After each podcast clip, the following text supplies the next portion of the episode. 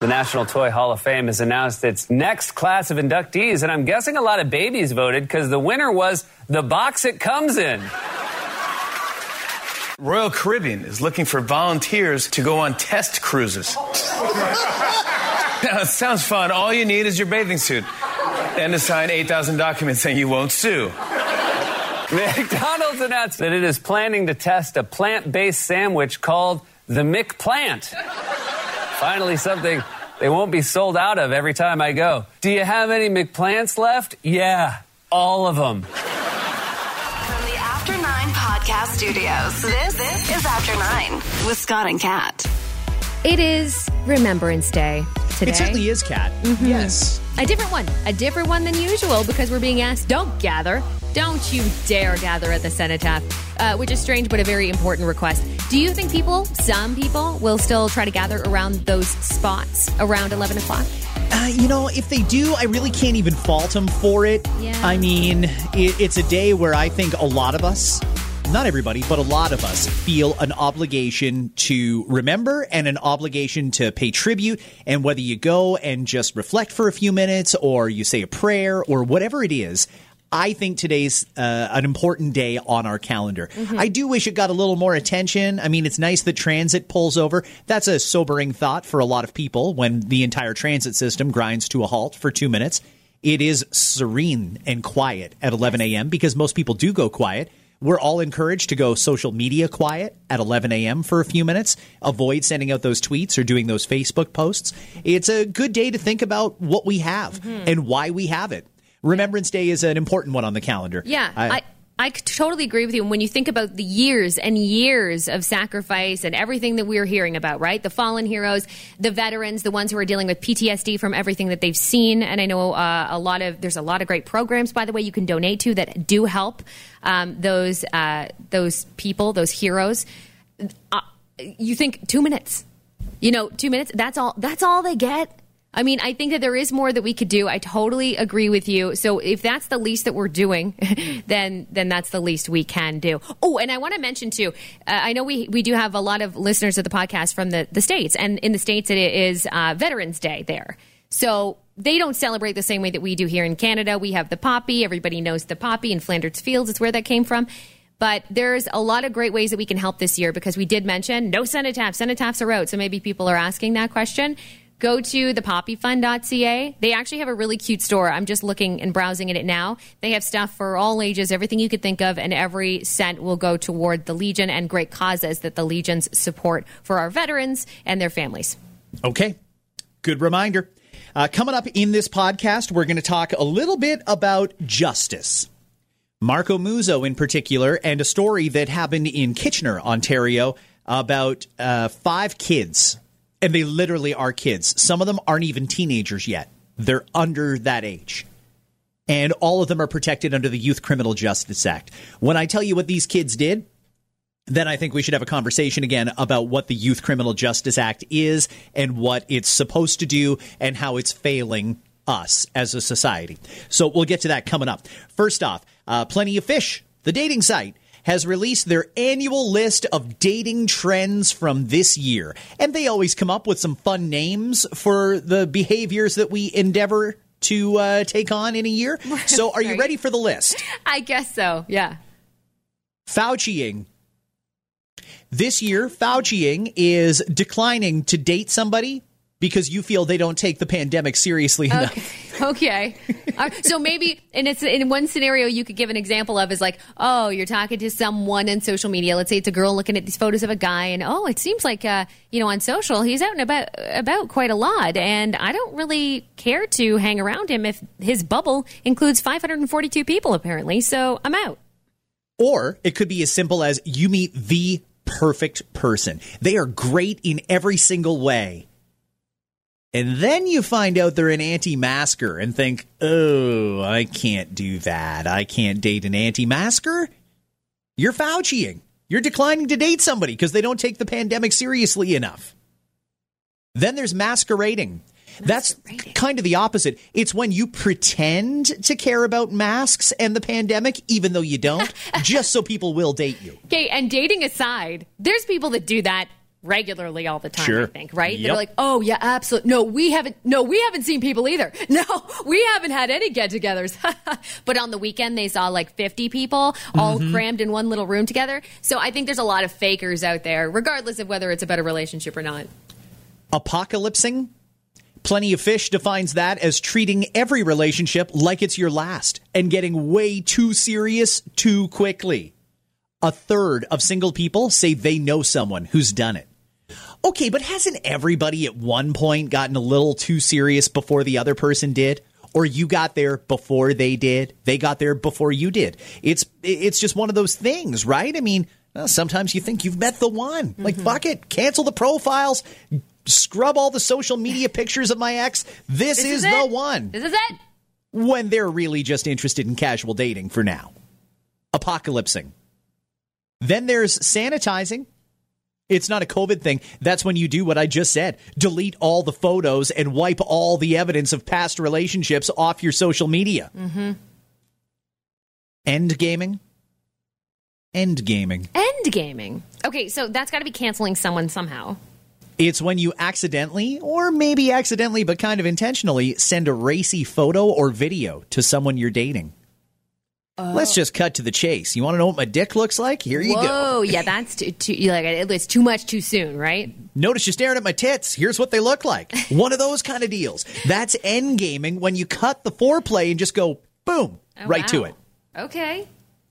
Folkloring, they say, is being so focused on that fairy tale romance that your expectations can't possibly meet reality. All right. You know when you've built that person up in your head and you think, yeah, here's my Disney fairy tale. And then it turns out they're a farter. Then it turns out they're an anti-masker. Then it turns out they're actually... Did you say they're a farter? It could be a farter. They fart, I'm out. Waldoing. I can't wait to hear this one. Waldoing is when someone only posts group photos on their dating profile, so it's hard to tell which one they are. Oh, my gosh. That's great. That is great. I like that. Stock blocking. That's when you make all of your social media accounts private so nobody can creep you or research you before they go out with you. Stock blocking. Stock block. Okay, that's new. Yeah. You'll appreciate this one as a Bucks fan. There's Brady-ing. Okay, you ditch someone, right? You ditch someone hard. It's like is that like the new ghosting? It wouldn't necessarily be ghosting, though. What is it? Brady-ing is a dig at Tom Brady. It's when you end a long-term relationship, even though everybody says it's a mistake to end that relationship. Hey, he's fine. He made the right choice. And finally, this is an honorable mention. It didn't make the top 10, but it's the hay and pray. That's when you play the numbers game on your dating apps and you just spam a whole bunch of people with things like, hi, or hey there. 2/3 of women who use dating apps say that's happened to them. Dude. When somebody just throws out a hey, but they're actually sending it to lots of people just hoping they're going to get a reply. You don't even need to be on a dating site for that to happen. It's the fucking worst. If you don't have something to say, don't send anything at all. A hey or a hi? Is that seriously the icebreaker you're going with? Are you fucking kidding me? You have nothing else? Say something or don't. It's so infuriating to me when I get a hi or a hey. What do you think this is? You know, am I supposed to sit here and get you to fill out a fucking questionnaire about what you want? Tell me what you want. What are you messaging for? Do you have a purpose? You look like a loser when you do that. You totally look like a loser. But, you know, I mean, hey, we're guilty of it in this industry. I'll give you an equivalency here. Every now and again, when somebody hands you a microphone, you do a test 1, 2 or a is this thing on? It's the same sort of thing. No, when you go a while without getting any replies, you just throw out a couple of hey there's or hey now and see if you get a reply. No, there's a purpose to doing stuff like that. You were testing something. That's the purpose of it. If your purpose of saying hey or hi is to start a conversation, you're fucking terrible at starting conversations. Yeah. You're bad at starting conversations. Kat's absolutely right. Guess what? Something tangible, please. No one's going to touch your dick by saying hi or hey. No dick has ever been touched by the start of a hey or hi. I might disagree with you on that. There's a lot of thirsty girls out there that just want to touch a dick, any dick. And you start with, hey, and they're like, I'm on it. I don't know those girls, and I don't really care to know those girls. I want that in my mouth right now. Did you just say I want to get with you? No, they said hey and hi. They're like, what's the intellectual level there? Think about it. So you're saying it's a no-go. It's a non-starter. Oh, no, that one drives me crazy. It's the equivalent on Kijiji of someone going, this still available? Oh, for fuck's sake. And then when you reply, which I hate doing, and saying, yeah. They ghost you. Yeah, I hear you. That's a frustrating thing. Is there any pop, like soda, that you like truly like, maybe even beyond like, maybe that you love? Oh, I'm going to throw out a line of sodas. Very American of you, by the way. Very soda. Well, I know we've got such a huge American audience, and I'm trying to make it relatable. You mentioned Remembrance Day. I said soda. We're practically citizens at this point. I will throw out one that I don't know how many people have heard of, but it's called Zevia, and it's a stevia-based pop or soda. So it's there's no sugar in it. It's almost like a diet, but you get rid of the aspartame and the sucralose and all that other junk. They use stevia, which is a natural extract. So I do like the line of Zevia products. And there's a cola and there's a root beer I like. And the cream soda is actually pretty good. And I haven't had a cream soda since I was like a child. But anyway, so yes, there are pops or sodas that I do enjoy. Mountain Dew has got a cookbook coming out next week. Okay, so are we cooking food using Mountain Dew? Yep. Okay. Yep. All right. They say it's a love letter to the fans of Mountain Dew. It is a way to do the do in your kitchen as well. It'll be $30. You can get it starting next month on Mountain Dew's website. These are all recipes that involve Mountain Dew. Okay. I've heard of people using like Coke in their food or in their cooking process before. Okay. I don't know many people that have used Mountain Dew. Have you? No, to be honest with you, I've never heard of one single recipe that involves Mountain Dew other than alcohol. And maybe there is some booze in this thing. I'm not really sure. Maybe that'll be the last minute add-on or for the audiobook version. I don't know. But there's a lot of people who cook with root beer. A lot of really good barbecue sauces are based in root beer. So I totally get it. I've just never tried with Mountain Dew. To be honest with you, the thought of mixing Mountain Dew with salt and olive oil just seems a little fucking weird, to be honest with you. I can't imagine what that would taste like. Right. They say it includes recipes with Guy Fieri-style names, like Badass Breakfasts, Dippin' with Dew, Dang Good Desserts, and Liquid Legends. Oh, so that'll probably be the booze. Okay. All right. Do you ever talk to your partner about sexual issues? It's rhetorical. This is for people listening right now, Kat. I don't want to know what you talk to your husband about. Let me lay all my sexual issues on the line. Okay, why do you ask everybody that? This is from Durex. They did a little research, like they always are doing. They say 1 in 5 people have never openly discussed sex with their partner, but that same survey also found 1 in 5 people will talk to their mom about their sexual issues. Whoa, something does not seem right there. 1 in 5 people say they openly talk to their mom about sexual issues. 20% won't talk to their partner about it. Do the math, and it kind of adds up, doesn't it? Mm-hmm. Is there really 20% of the population out there that would rather talk to their mother about the fact that they can't get hard in an appropriate amount of time, or that they can't have an orgasm from intercourse, or what? Yeah. But won't talk to their partner about that. That doesn't seem right to me. I mean, communication is key in a relationship, and that includes communicating about everything. Everything. So, I mean, I tend to say that's messed up. The survey found adults are keen to sidestep the subject of vaginal dryness, that 27% would rather just cope with it than discuss it with their partner. With half of those polled considering sex to be a taboo subject, they say it leaves adults feeling awkward, embarrassed, and avoiding the topic altogether. Like, and we're talking people that are in relationships, right? Mm-hmm. Like, I mean, you're in a relationship with that person, and I understand that maybe that would be awkward, right? Like, well, you might have noticed I didn't get hard there, so you want to talk about it? Like, I know maybe for some people that's hard to bring up, but kind of leaving it in the dark, if both people are that type of person, to just leave it lingering, that could be an issue. Okay, but how in-depth can you go with your partner on this? I guess is part of the thing that people are somewhat afraid of. They'll feel comfortable talking to a close family member, like their mother, but not necessarily their partner. Like, when you get home from work, do you just throw your keys on the table and say, hey, hon, vag is a little dry today? Yeah, like, what the fuck? That's really, like... How do you even bring that up? Is that only in the context of bedroom activity? Do you have to schedule an appointment and say, I'd like to talk to you later on tonight about my dry vagina? Does it work like that? Or can you just bring it up, spur of the moment? I mean, we're all humans. We should, if there's an issue, most definitely, you got to bring it up at some point. Whether you choose to do it right afterwards, maybe that's the best time to get them. Right? Like, hey, everyone's feeling good now. Now let's talk about the issues we had at the beginning of that, though. Right. I know. Again, it's weird. And yeah, it was real rough getting going there. Sorry about that.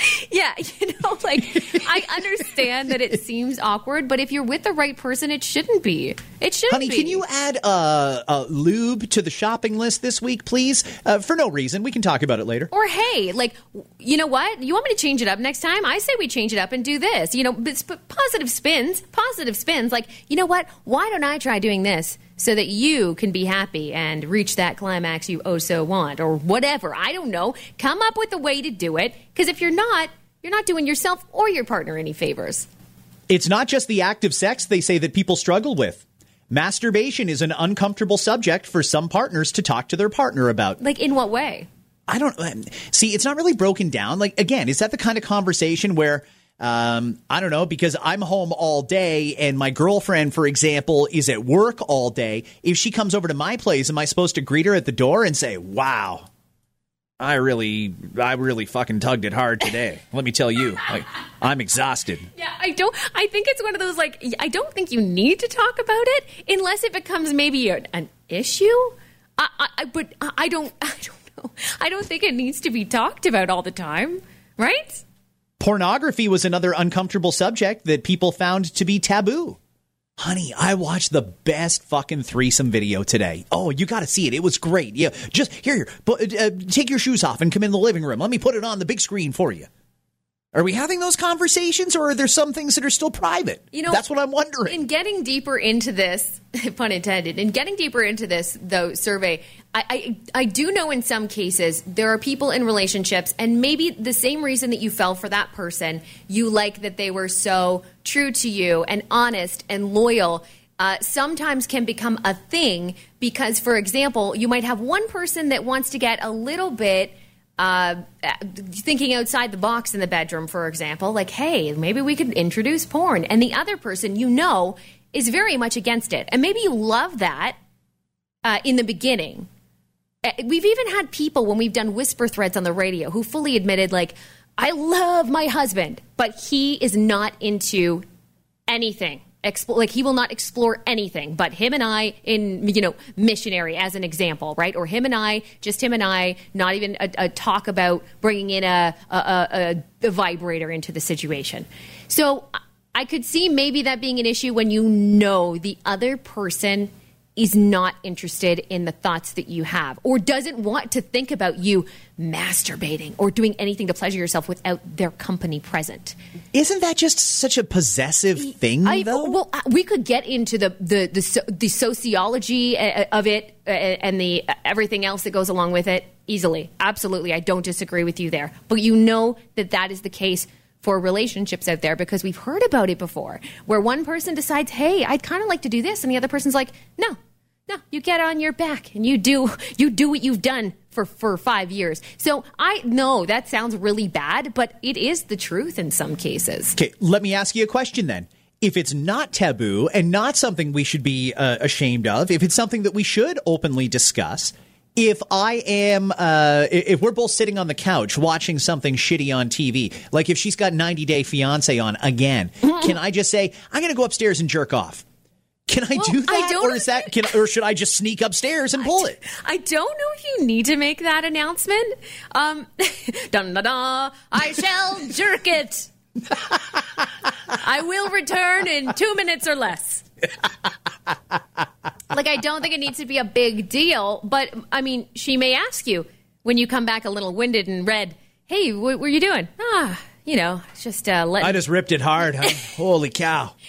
But it's all within the context of your relationship. You should know, I assume, your girlfriend's reaction, for an example, if you said that. You'll probably already know if she'll laugh, if she'll go, you're disgusting, if she'll say, we need to break up. Like, you should already be able to gauge how she'd feel if you said that to her, right? So I think in a lot of these cases, the people know that person well enough to know that they can't say those things, or they won't dare say those things. Okay, so where are we at? Am I telling her or not? It's you. You go ahead and tell her. You tell me what she says. Maybe I can try and catch her off guard before she hears this episode. Do it. Do it. Oh, that's awesome. Make it weird, though. Don't even make it 90 Day Fiancé. Wait till you're watching like a really serious documentary on something really fucked up, and then be like, I'm going to go jerk it. Like, you're in the middle of watching Don't Fuck With Cats on Netflix, and be like, yeah, I got to go release one. Really horny right now. I'll be back in a few minutes.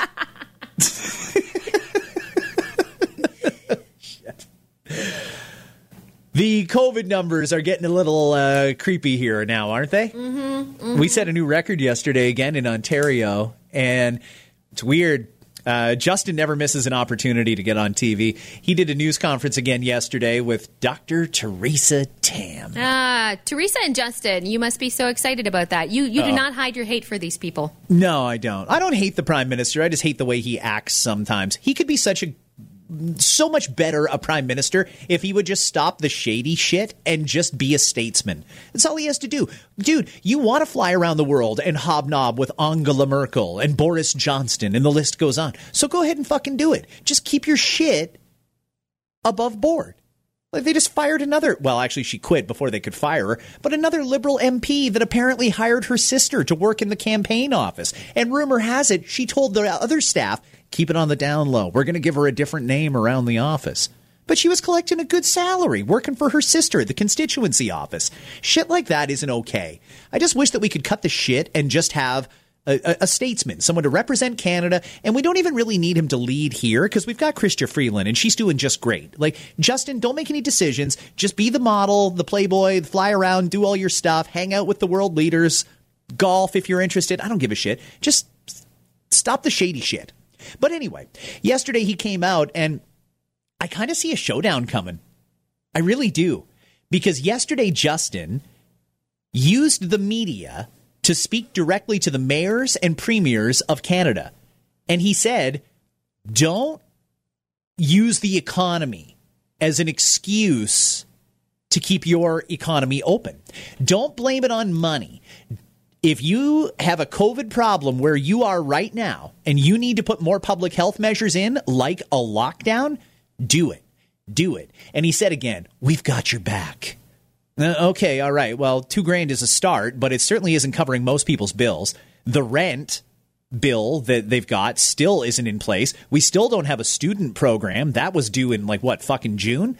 I mean, it's not foolproof by any means, but I'm sure that people do appreciate at least getting the SERB that they did get.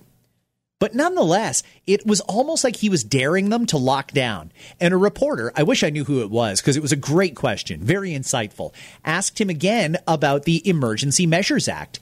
That would give him the power to supersede the premiers and the mayors and impose a national lockdown if he wanted to.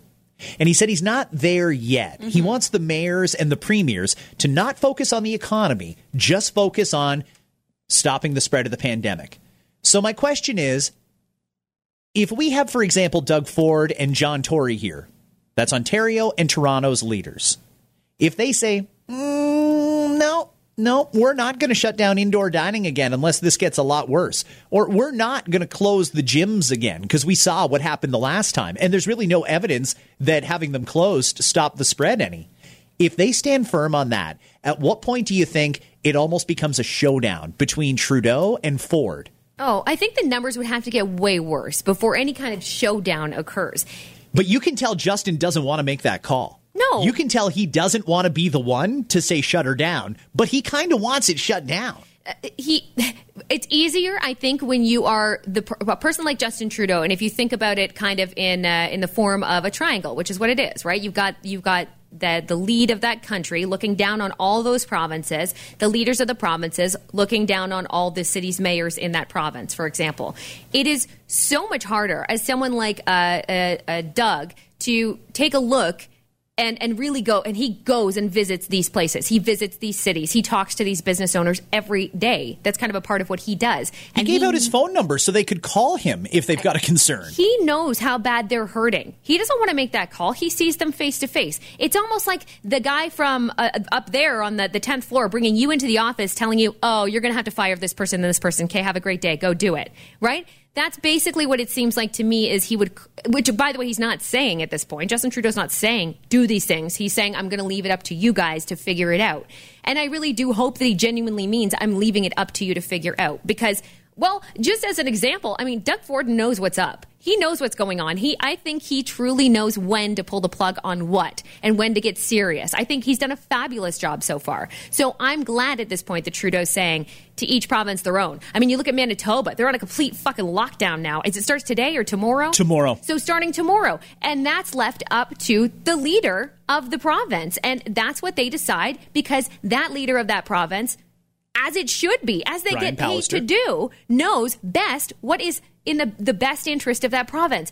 Some people might be pissed about it, business owners especially, but maybe they even know, hey, this is really getting out of control. So, and if you do it now, like we said at the beginning of the pandemic, you do it now, you lock it down for a bit, it's going to help and it's not going to hurt. It's better to do this now for maybe a shorter period of time than have it so fucking out of control come January, February that you've got to shut down for 4 months. For example, just to try to get things under control. So you have to trust that each provincial leader knows what's best for their province. And again, I take it you would not support Justin using the Emergency Measures Act to impose a national lockdown. No. Okay.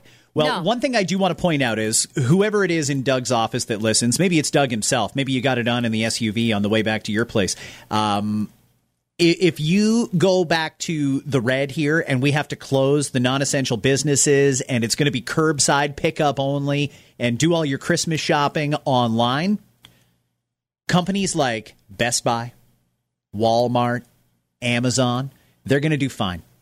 People are shopping for Christmas and some people are going to have a limited income, but what they do buy, they'll likely buy online. This is specifically going to hurt the small businesses that don't have the infrastructure in place to do curbside pickup as efficiently as Amazon or Best Buy or Walmart or EB Games. The big companies, they'll be fine. It's the small ones that I worry about, and they're the biggest employer in the country, small business. So I really hope, I appreciate the fact that he has got a huge decision to make, but it's coming time when a decision is going to need to be made. I mean, hell, yesterday we had 1,388 new COVID cases in Ontario alone. 55 more people are in hospital in that 24-hour period. 15 new deaths. Record-setting numbers of new infections. So if it keeps going like this, he will have a tough decision to make. But also, let's keep in mind here, there's a lot of assholes that held Halloween parties. Big ones. And we're not even 2 weeks out from Halloween. We're, I think, 11 days now since Halloween. And over the next couple of days, we can probably expect to see some pretty scary numbers. Case in point, police in London, Ontario, have now charged 2 people because of a house party that was held on Halloween. These assholes had 100 people in one house. 100. Yeah. There's no way they thought that was okay. So the police showed up. I can't figure out why they only charged the homeowner and one person who was at the party. Both of them have court dates coming up in January. This is a prime example of where somebody should get dinged for the whole $10,000 fine, right? You would think that it's in place for a reason. You think that fine is in place for a reason. If not this, then what are you waiting for that fine? What are you waiting for someone to do? Okay, let's talk. Oh, sorry, go ahead. No, I was just going to say, I figure it would have been used. It's kind of disappointing. Yeah, more people should be getting charged that flagrantly defy the rules. And that wasn't a protest of any kind. It was a Halloween party. Everybody was in costume. It was in a house on Halloween night. I mean, we know what it is. charge people. The Youth Criminal Justice Act is something that has plagued me for a long time. I simply don't understand the logic of it. It's one of the things that I would likely take on if I ever do run for office. And here's a prime example of why. 3 boys and 2 girls, all youth protected under the Youth Criminal Justice Act, were arrested on Monday night. It was around 6:30. 2 passengers on an LRT train were harassed, spit on, and had racial slurs yelled at them. The teens and preteens, that's right, some of them were below teenage years, pulled a knife and made death threats toward the victims. Now, when those passengers tried to get off the LRT, they threw rocks at them. Then they set a fire in an underground garbage container at a plaza. So the fire department had to come and put that out. Then they went to a grocery store in the area, confronted a man, spit in his face, and started hurling racial slurs at him. Then they pulled the knife back out and robbed him. 5 teen and preteen age kids arrested, but again, they're charged under, or they're protected under the Youth Criminal Justice Act, so we can't tell you any more than that. Yeah. Is that necessary anymore? If young people are committing very serious crimes like that, you could make a case that that was, armed robbery. You could make a claim that that was a hate-motivated crime. You could call that assault causing bodily harm, mischief with intent. There's any number of charges they could have been charged with, but we don't even have the full list of fucking charges because of that act. It's messed up that it is messed up to me. I think obviously if you're a victim in any situation as a youth, never a name, but these aren't victims. But when these assholes eventually, if they're found guilty, I have to say that this is just an accusation at this point. I'll assume the police did their homework though. When these people turn 16 and they want to go and apply for their first job at Canadian Tire or at Sport Check or wherever kids apply for their first job, once that HR person does a little Google search on them, shouldn't that come up? Shouldn't you know the person you're hiring that pulled a knife on somebody and called them every racial slur in the book? Could you believe that young people, like I'm talking 13, 14, 15-year-olds, can change? I believe that we all are born with an inherent set of values. And most of us from a very young age are taught right from wrong. There is no way that I can understand that these kids didn't know that what they were doing was wrong. We all make mistakes, and I get that. There are people, good people, who have committed crimes that they wouldn't normally do. It's very out of character, that sort of thing. Okay, fine. These kids went on a crime spree. Yeah. I understand. I can't imagine that they thought this was okay. I feel like there's got to be some kind of a middle ground because I don't love the Youth Criminal Justice Act. I don't, especially when you hear that the kids are like 17. They're just there. They're at the cusp, but we'll never know. I'm trying to think of it from a parent angle, too. What if you've tried everything for your kid? What if this was your kid? Okay. What if this was your son who's a great kid? So I have no problem using him as an example. What if when he was 17, he just went on a fucking tear and you tried your best to wrangle him in? You truly did everything you could think of. You hired people to help. You tried to get him into programs and he really just was absolutely out of control. And then he went and he found a group of people that were like-minded. He went and did this and his name is published every single place. How would you feel as a parent to know that your kid's name is out there for everyone to read and see the next day? Even though it would be for an adult. You know people are going to attack you. The first instinct from when we told that story is 100% a lot of people thinking, where the fuck were the parents? What are the parents thinking? The parents are idiots. So is that what you would want as a parent too? For people to know that that's your kid? Like that, you have to think of it from every angle. So I feel like that said, there's got to be some kind of a middle ground where we can protect those who are kind of, it's their first time. It's their first time doing it. Okay, you get a pass. But if there's multiple offenders ever, absolutely, we need to put this on a record. What if it's a compromise? What if let's solve this problem right here. What if they continue to enjoy the anonymity that they are afforded under the Youth Criminal Justice Act, but the judge, as soon as they're arraigned, makes a decision, and we count on our appointed judges, legal scholars, to make the decision about whether or not this is an adult crime. And if they are tried as an adult, they get as much of an adult punishment as you can get. Or We give them that youth punishment, but the probation is maybe 3-4 times longer than it would be for an adult, i.e. if you're 13 and rob somebody at knife point and call them the N-word to their face and spit in their face during a pandemic, okay, all right, we'll give you those protections under the Youth Criminal Justice Act. But just so you know, you're on probation until you're 25. And if you fuck up even once before you're 25, those protections come off as long as you're past 18.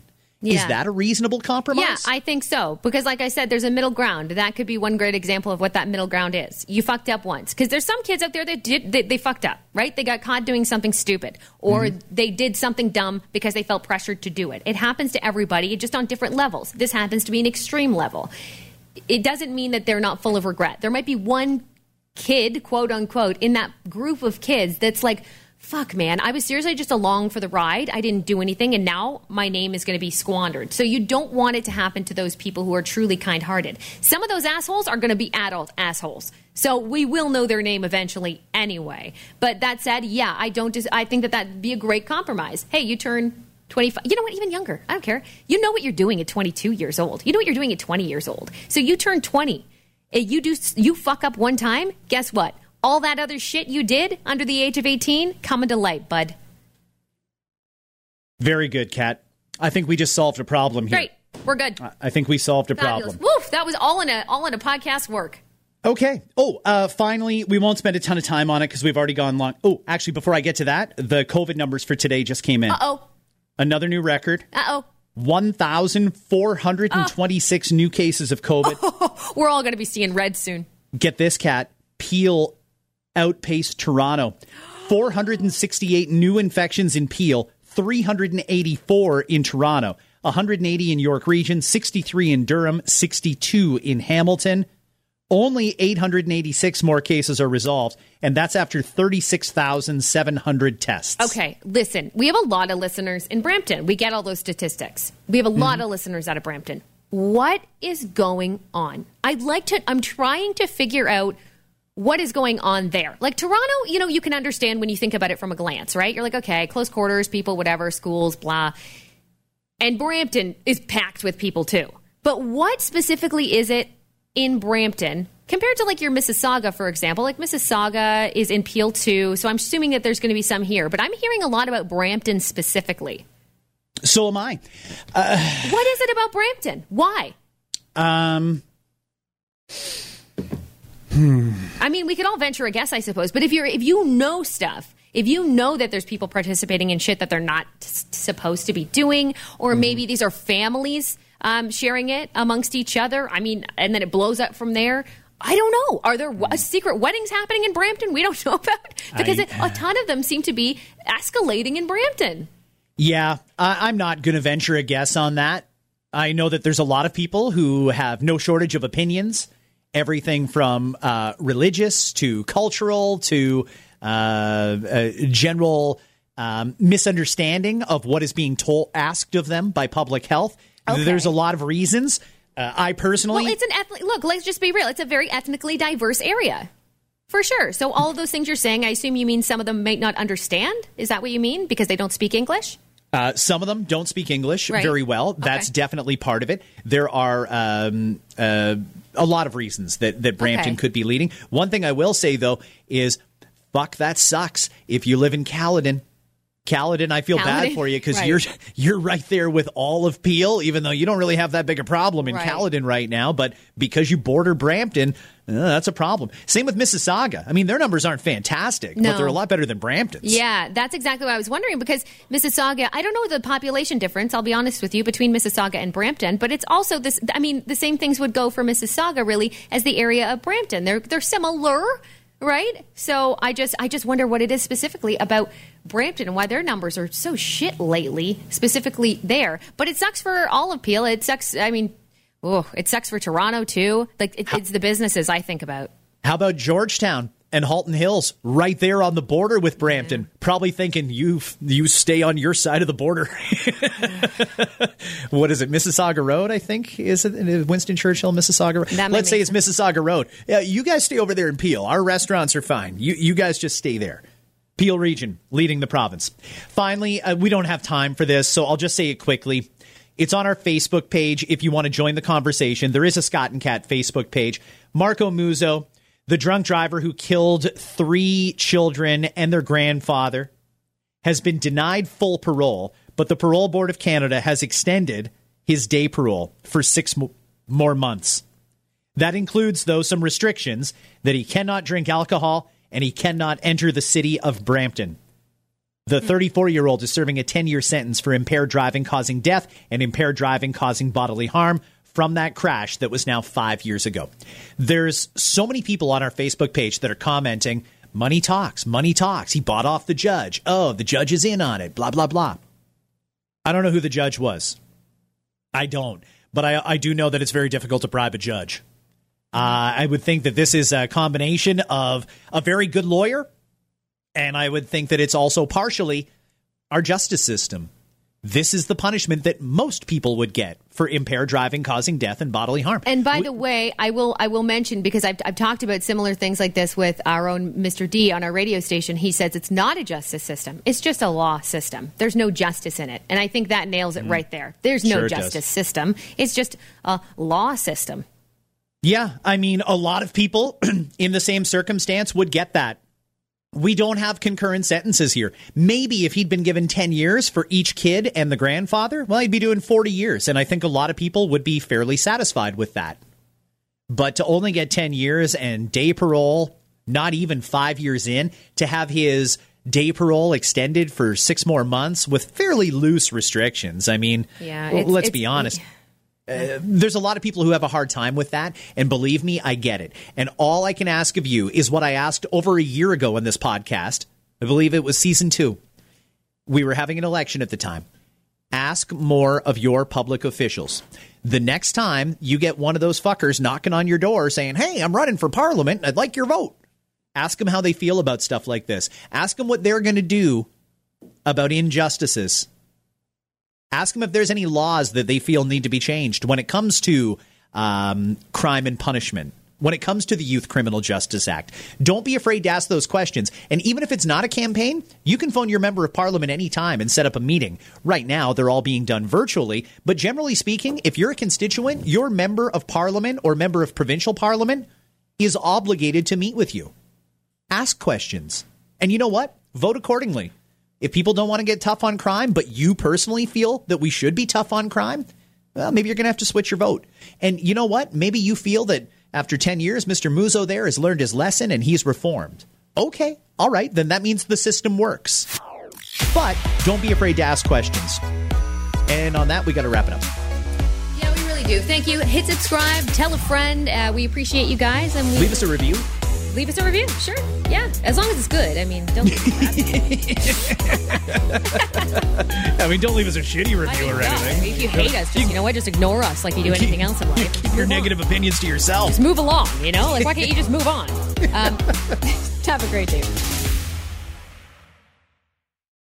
Hi, it's Shauna, and I might be a bad parent because my kids think french fries are vegetables. Hey, it's Ryan, and I might be a bad parent because I went out for wings when my wife was in the hospital after giving birth. Johnny here. I might be a bad parent because in my house, the tooth fairy gives pocket change. But we're not alone. Len emailed us and said his 6-year-old daughter's Tarzan moment going from love seat to lazy boy by curtains made him more proud than any dance recital. And Andy left his 2-year-old at the rink. All right, guys, I'm sure we're not alone. Like Andy's kid.